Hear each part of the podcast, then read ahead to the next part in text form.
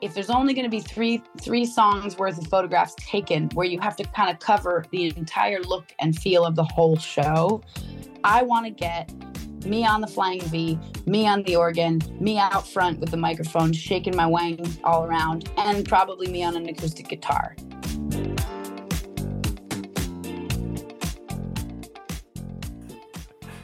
Welcome to behind the set list the podcast where artists tell the stories about the songs they perform live I'm Jay Gilbert from Label Logic. And I'm Glenn Peoples from Billboard. This week we talked to the singer, songwriter, rocker, all around musician, Grace Potter. I really enjoyed this conversation, Jay. What about you? I really did. I, I just felt like uh, we were old friends. Um, she told us uh, some really great stories. We talked about her new album, uh, Mother Road, which to my ears, it sounds like uh, a great Rolling Stones track like Honky Tonk Woman. Um, it really has that sort of 70s nod. Um, really great stuff. Yeah, it's, it's very 70s, very old school, but very familiar at the same time. Um, I, I, like that she's not caught in a time warp, but she certainly does appreciate her parents' record collection that she grew up on. Um, that's Mother Road, out August 18th. She plays a number of those songs in the set that we looked at and we talked about. One of the things that stuck out to me, and I know it stuck out to you too because you're a photographer, is that she explained how being photographed in the first three songs of the show impacts the songs that she opens the set with. Yeah. Yeah, I've never heard a, an artist articulate that before. But for those that don't know, typically the press, when they come to cover a show, they're allowed to shoot the first three songs from the photo pit and then they leave.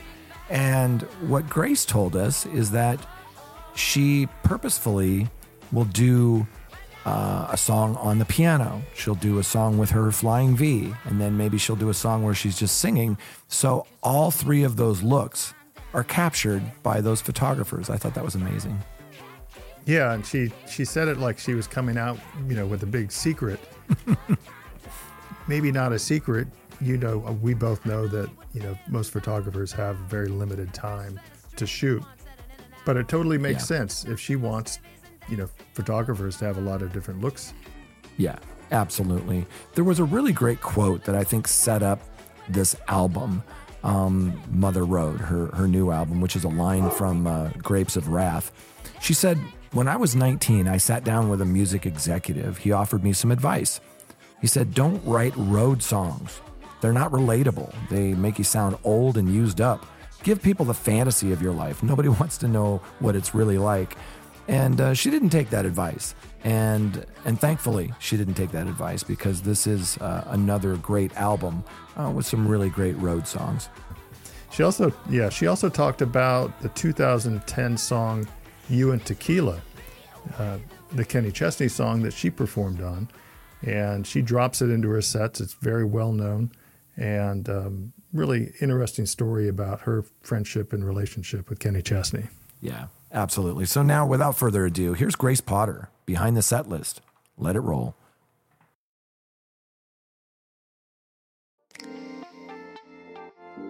Grace, thanks so much for joining us today. I had the opportunity to listen to your new album, Mother Road, that comes out August 18th. Got a couple of tracks out from that. It's a fantastic album, and I would love to hear from you.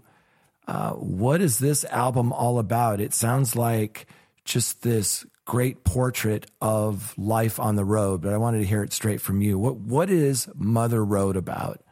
I, I think it's a cathartic betrayal of everything I ever thought I wanted in life, where I finally kind of accept that nothing is what I thought it was going to be.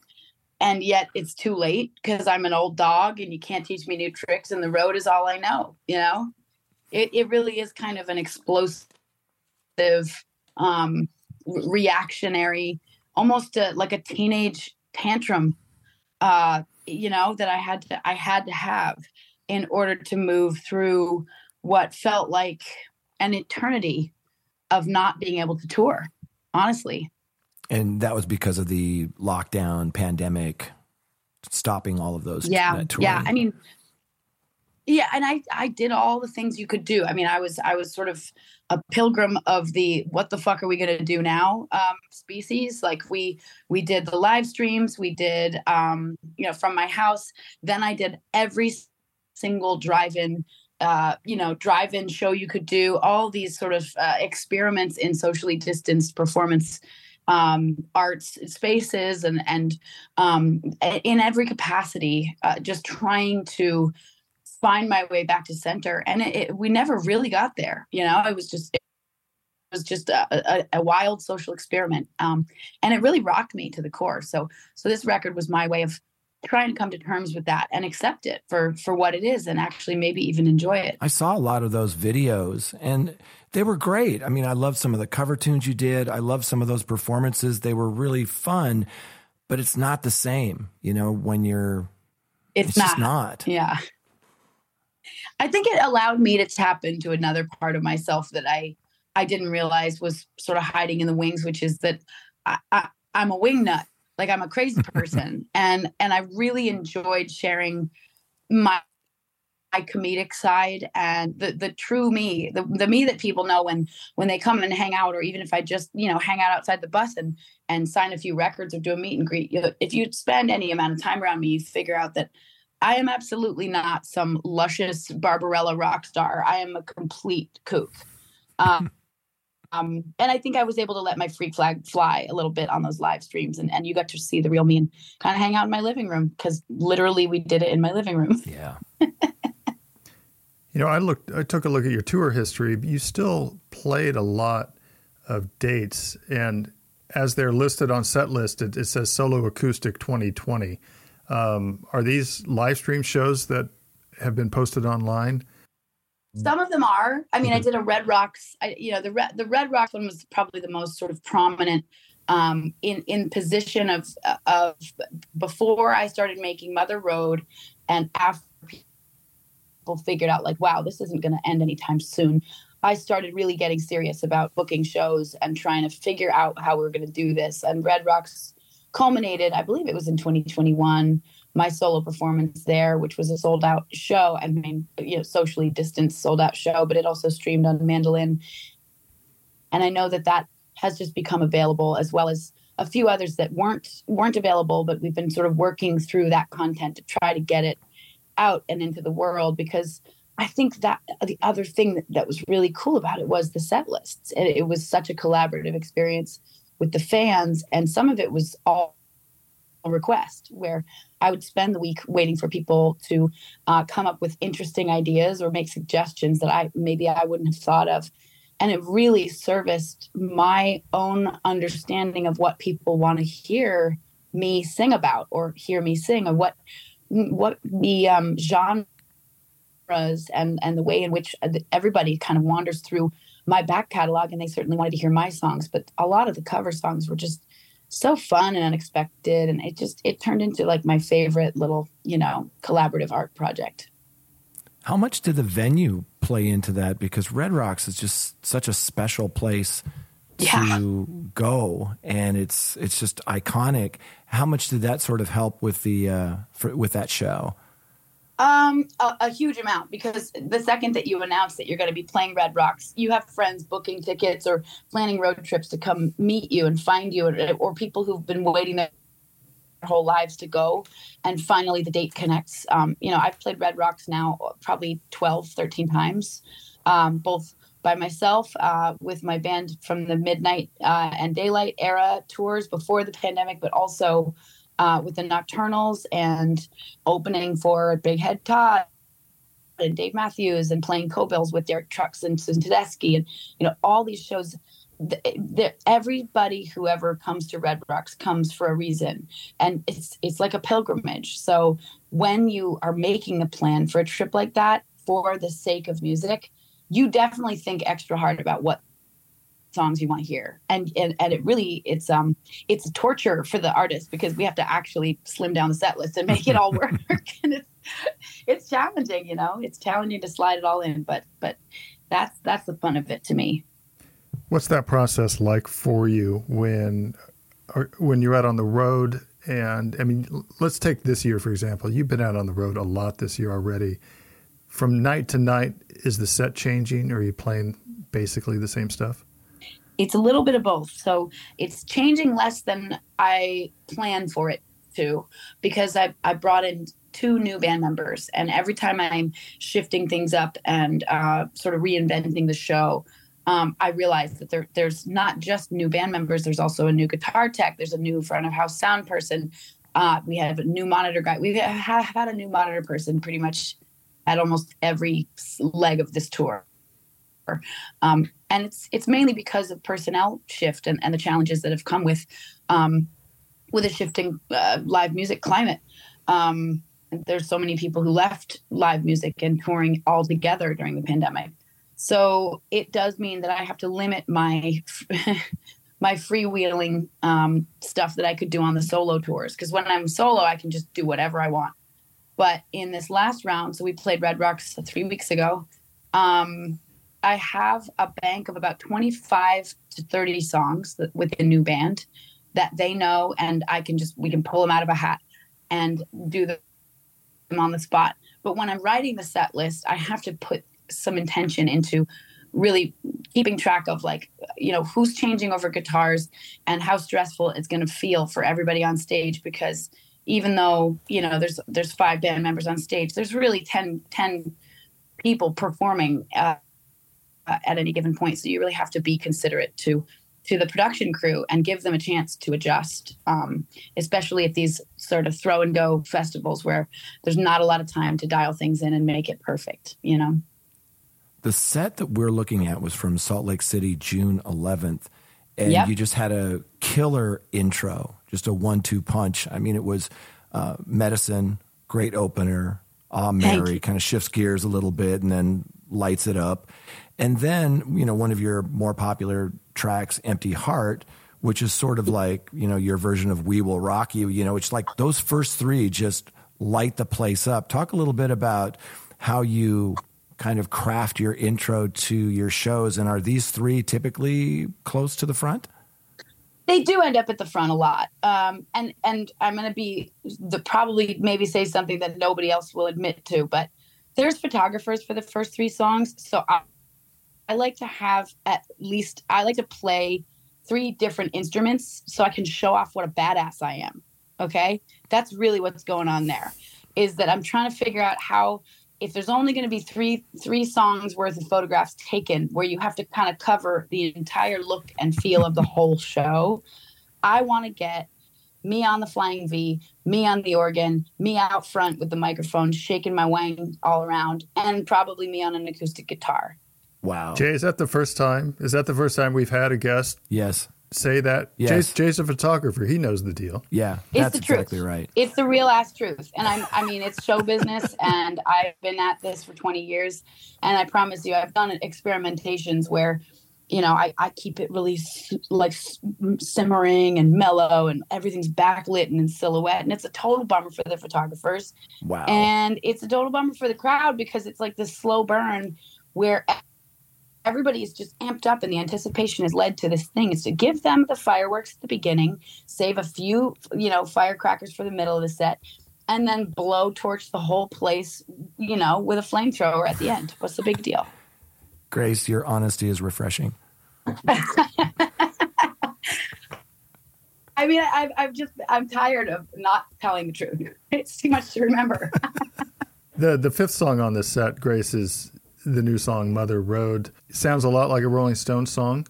Uh, you know, the album has a lot of '70s, like a lot of your music. But one thing I love about your music is it doesn't sound like you're in a time warp.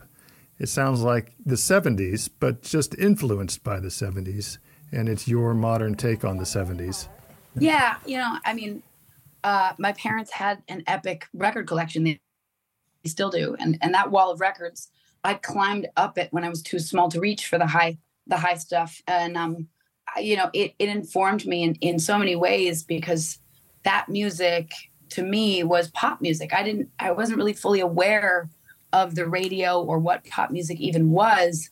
You know, growing up in the '80s in Vermont. Um, there, there, there's not a huge amount of um, access to like you can't just walk around in a mall and hear the new hit songs there are no freaking malls Um, you know, and and then you get to this place where you're just starting to figure out what you like. You maybe say I'm I'm nine or ten or eleven, and Dad let me um, start making mixtapes of my own. You know, I had save up money, buy a couple of blank cassettes, and start making mixtapes for my, my friends and finding ways to speak through music and and kind of show off my personality to people um, and use it as a bit of a language. And it always came back to the 70s for me even though i did dip into the 90s i loved i loved nirvana. I loved green day. I loved alanis morissette and tripping daisy and Spacehog and you know um, i especially loved a lot of that tom petty stuff that came out in the 90s where people were rediscovering him a new generation. Same with aerosmith. There were these sort of new, you know older rocker bands you know coming back into relevance in a really new way. And now they've got kids that are my age. And and i thought that was really cool that dads were still kicking ass and and rocking. And tina turner uh, my my favorite human on the planet um, or off the planet also you know had this sort of comeback moment um, in a very specific and influential time in my life where it it definitely it makes the gears grind and it makes you stop and look at what's happening in modern music and what happened then. And if if i'm doing the a b i'm doing the sort of attempt at a scientific experiment of you know apples to oranges i'm going to choose the 70s orange every fucking time I love that. I was watching the video for Mother Road, and at the beginning, you're having a conversation, and you you mentioned the term spaghettification, which I actually knew what that meant because Yeah. I follow Neil deGrasse Tyson, and when you said that, I was like. You know, spaghetti vacation. And it's like I knew exactly where you guys were going with that. That video is just joyful uh, in its insanity. How in the hell did that come together? Uh, I have been working on that particular video and or the proof of concept for the Mother Road origin. It's the Mother Road is an original motion picture soundtrack for an invisible movie. So uh, I'm working on the, the making the movie not invisible, but it is also a passion of mine. And filmmaking was what I was doing when I when the Nocturnals cracked into my life. Um, I was I was a film major at St. Lawrence University. So there was a lot of um, playful banter that went on uh, in my own head by myself in the car of like what what would my life have been like if I had just continued making films and and being a filmmaker and or maybe even you know being a production designer which was something I was passionate about or scoring movies which I remember when Titanic came out I wasn't allowed to go into the movies and watch it but when it became available on on video cassette um, I was only allowed to watch it if I played or if we did something creative at home. You know, so we put in the tape one and I'd play along with the score. And there's beautiful piano score in that in that movie, and it, it was very influential for me. It made me want to learn more about scoring films and.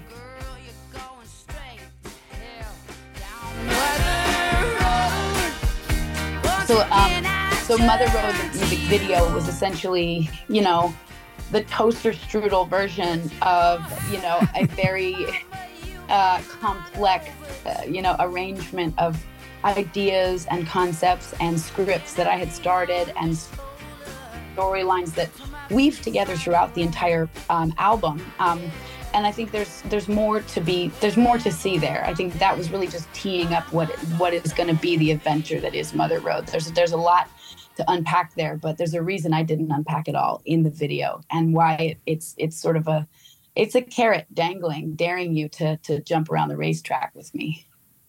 We've got to ask you about a song you played a couple songs after Mother Road, Some Velvet Morning, the Lee Hazlewood song. Uh, Now we looked online, and it looks like this is the only time it's ever at least been recorded on set list uh, that you played. So this is the only time you played that, and this is uh, late '60s, I believe, not the '70s. And if if you had to make me guess what cover song Grace Potter is going to do, I probably would not have guessed this one. So how did this come about? Well, maybe it's because I knew I had a Billboard set list interview coming up and I wanted to fuck with you guys, you know? Um, but probably more than that, I, I don't remember exactly how I got on the topic of it, but I think it had to do with Lukas Nelson, Willie's son, um, because I had played Red Butte Gardens before. It's a gorgeous venue. It's really, it's a lot like Red Rocks in the way that it is uh, sort of immersed in nature. Um, and the first time I ever played there, Lukas was opening for me and his band, Promise of the Real. Um, and I had this idea, having heard that song on the way in to that show, that me and Lukas should do like a Lee Hazlewood, Nancy Sinatra duets thing um, with a bunch of songs. And and I, I, was really into it. I love the idea of his voice and my voice. We, we both have very rare, interesting um, voices, and and to put the two of them together could be really compelling. Um, and I think I might have been telling the audience about that, or if not, it was just sort of buried in my subconscious that that was um, a beautiful memory of, of playing with Lukas and really just being in awe of his stage presence and his performance. Um, and so I, somewhere in there, I was probably I was probably talking a lot, and then suddenly just started singing that song uh, because that's what happens. I sort of wander in and out. Thanks to the live streams, I learned how to sort of meld conversation and song and reference and inspiration and and and really invite the audience in to the weird threads of my mind and, and um, weave uh, you know a, a, tapestry together with the audience it's it's oftentimes prompted by the audience but i don't think anybody yelled out and requested some velvet morning i, I doubt they did talk about what it's like uh, picture yourself at, at Red Rocks and you kick off something that I want. Yeah. And you look out over that crowd and it starts to move. And I've been to Red Rocks many times and I know it's one of those venues that the inhibitions are gone. People are there to be a part of something. Yes. And when the music starts, they move. But that song can move even the toughest of crowds. Talk about something that I want. And when you start playing that, what do you what are you seeing from the stage? It's so funny that you say that because I always was really shy about playing that song. And it was only recently when I realized because I'm not like a stats guy, so I don't really keep track of like what people are listening to from my music, but somebody pointed out that that is my number one song that comes up when you search Grace Potter. That's the song of course it would be. It was in a fucking Disney movie, you know. And I was shy about it because I I recorded it when I was in the Nocturnals, but I didn't record it with the Nocturnals. So I always kind of felt, especially early on as a young woman coming up through the ranks, like apologetic when I didn't have something to offer them. I wanted them to feel, you know, validated and like I was really happy to have them around because I was. Uh, and I think there's there was some piece of me that always felt kind of embarrassed about doing that song, even though I love it.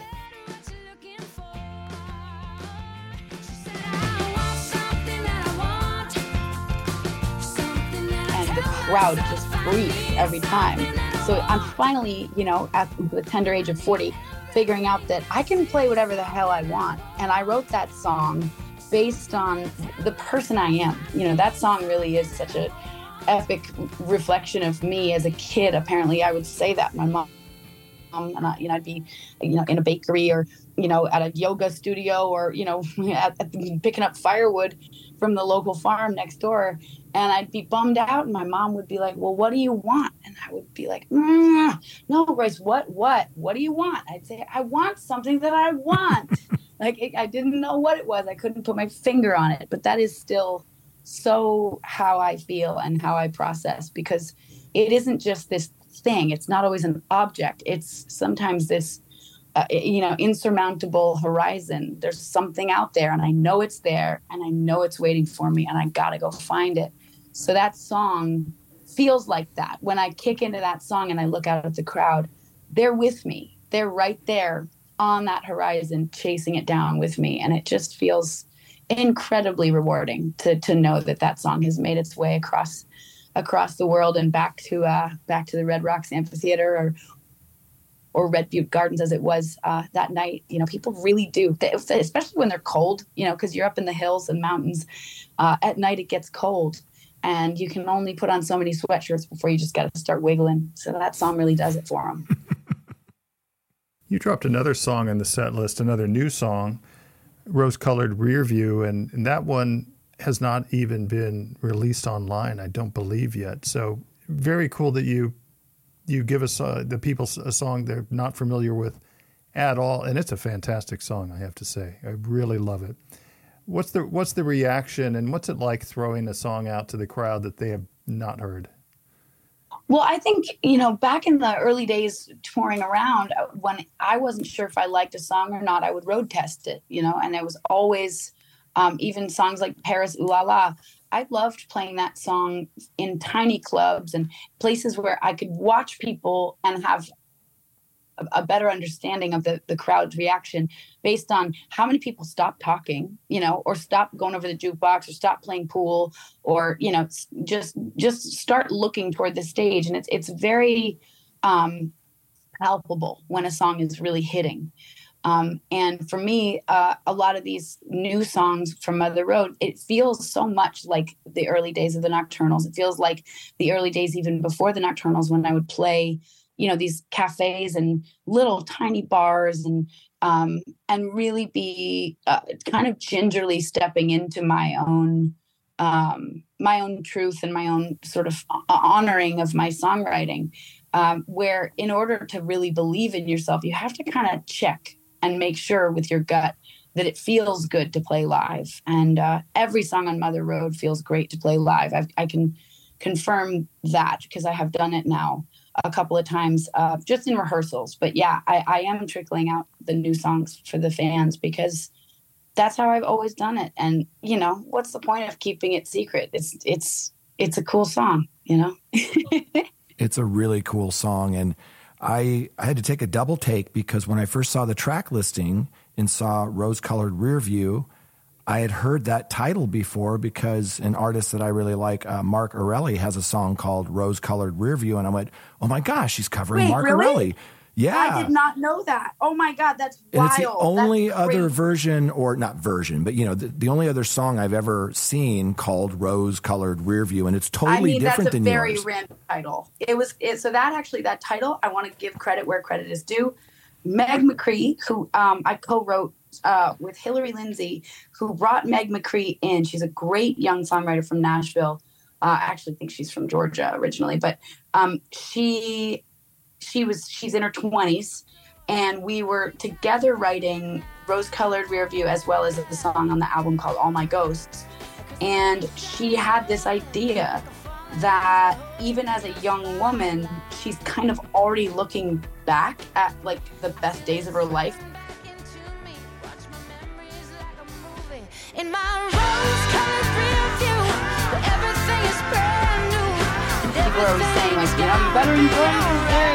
They go by real quick and whatever. She's like, I've, I've been looking back the whole time, and she said, I, I've been wanting to write a song about looking back in the rearview mirror and, and thinking that it's better than it really was, and um, and that's what actually inspired that song. So I'm I'm I'm totally shocked and surprised to hear there's another one because I know she ain't no, she ain't no, uh, what do you call it when they steal stuff? Uh, you know, plagiarize. Yeah, plagiarizer. No, but no, Mark, not at Mark all. In fact, McCrelly. Mark Erelli. It's E R E L L I. Erelli. Okay. Check it out. It's the songs are nothing alike, but they're it. both beautiful songs, and I thought that was a, a, nice coincidence. Love it. The next song in your set is your duet with Kenny Chesney, uh, you and Tequila. Oh yeah, beautiful harmonies. Tell us about how that came about. I just love, I love talking about this song. I love the way it all came together. I love how it changed my life and my career. I love the story of how two oddballs like me and Kenny Chesney um, could sing a song written by two other incredible oddballs, like you know Matraca Berg and Deana Carter. Those are, um, those are the kind of coincidences and life intersections that change. Yeah, they change all uh, careers and also the hearts of so many people. Um, it's you know this love song about hating the way that this love feels, and for me, uh, I have so much history with the song. I've taken it around the world and sung it on boats and in football stadiums and in coffee houses and on the top of mountains and out on the beaches of Malibu and you know I've driven uh, you know stunt cars and music videos and all these crazy things and it's just one of my favorite moments where I was really taught what it means to cross over and to connect with a larger audience and, and really what that what that means for for a person who's really just trying to get as much joy out into the universe as possible, which is definitely my job. That's my number one job. That's my my purpose, if you will. Um, I don't know if if that was ever sort of preordained by anybody else, but it definitely feels right when I'm doing it. And that song, God, sing it, getting everybody to sing along too, because everybody knows the words. Even people who don't know the song kind of know the song. And uh, God, it just makes me smile to think about it. Speaking of Kenny Chesney, uh, he has played the music festival that you co-founded, Grand Point North, a number of times, right? Yes, and he turns up almost every year. I mean, he can't. I can't keep him away. that festival took a break because of COVID, like so many other festivals, and it and it hasn't returned. And what's the status on that? Oh God, I would give anything to have a better status report. Um, like I said, you know, we, we lost so many people in the midst of the, the, the pandemic.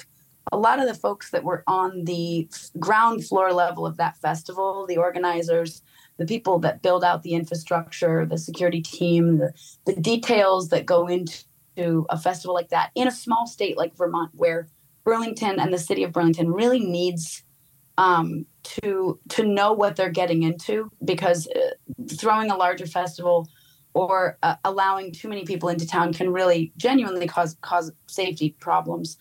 And um, and when we when we started looking into it um, i think honestly i never thought of it as a thing for making money. I never thought of it as a uh, an investment in anything other than just you know sharing my love of my community and sharing and featuring local farmers and local you know um, local bands and then bringing my cool friends and fun people that I've met out on the road and being like, look at this. This is what I do when I'm not out on the road. So it felt like um, losing, you know, losing my ability to contribute to the community. Uh, and it's still something we're sort of ongoing and, and working on. Um, but to be honest, it, it's just it's purely financial on the, on on the other end of it. Um, there are people that aren't me that are like, we if we're not going to make money and it's that expensive to make this happen, um, and the city has already you know allocated that amount of time and you know the the sort of brute force of people that need to be there to make it happen. And it's all going somewhere else then it does. That's what happens when you're in a state with only 600,000 people you know? So i'm very much hoping that we the clouds will part and some you know miracle person will come through and provide us with the funding and and open that pathway for us where we can start getting some some help from out of state. But uh, but in state, yeah. it's it's tricky. It's really tricky. Yeah, I hope so. Um, when I was looking through some of your videos, um, I came across one. It's only a minute and 15 seconds long. It's called the official album trailer uh, for Mother Road. And there's a quote uh, that you open it up with um, that I would love to have you talk about because I was really moved by it. Um, you said, uh, When I was 19, I sat down with a music executive. He offered me some advice.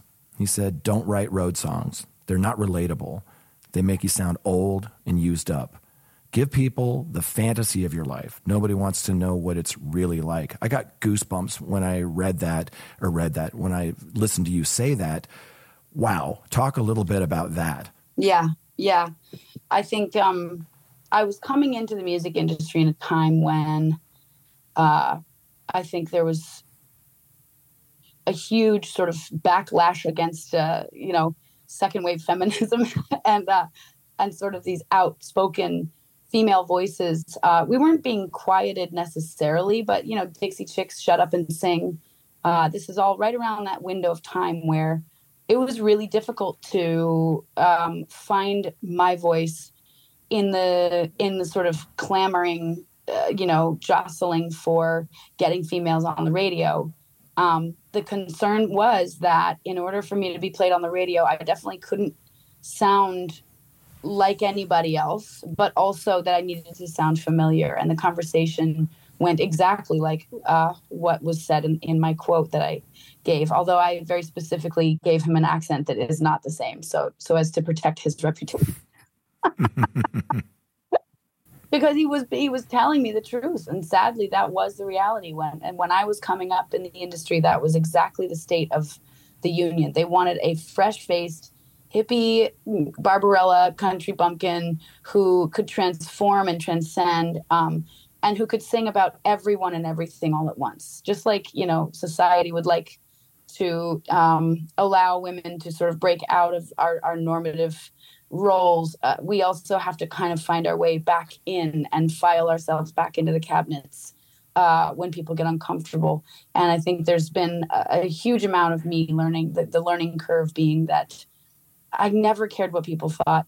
And in hearing that particular quote, it really really conjured for me the the, Evel Knievel within myself. I was like, well, fuck you, man. like, if that's the box I'm trying to check, and if that's the way that people want me, if they want to keep me contained or place me in in you know in a Barbie doll box that will never be opened or whatever, I, I'd rather just kick down the door and I don't know, go work at a hardware store or something. You know.